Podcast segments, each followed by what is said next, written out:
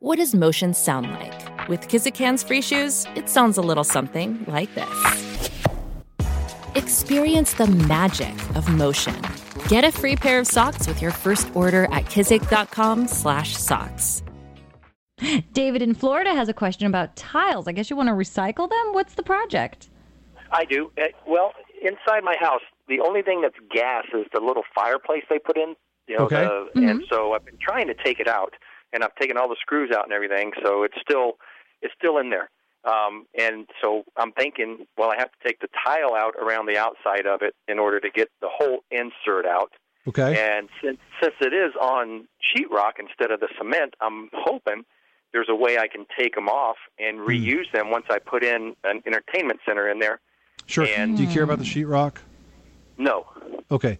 Um, here's uh, one thing that you could try.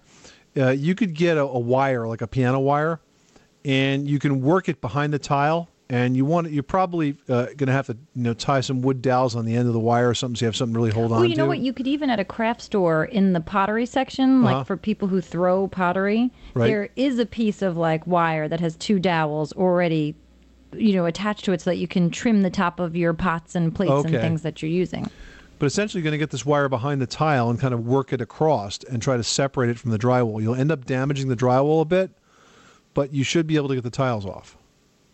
Okay, and then just clean them off and reuse them. Yeah, exactly. Once you get them off, you know, then you can abrade the back, and you know, if there's a little glue on there, you may have to sand them a bit.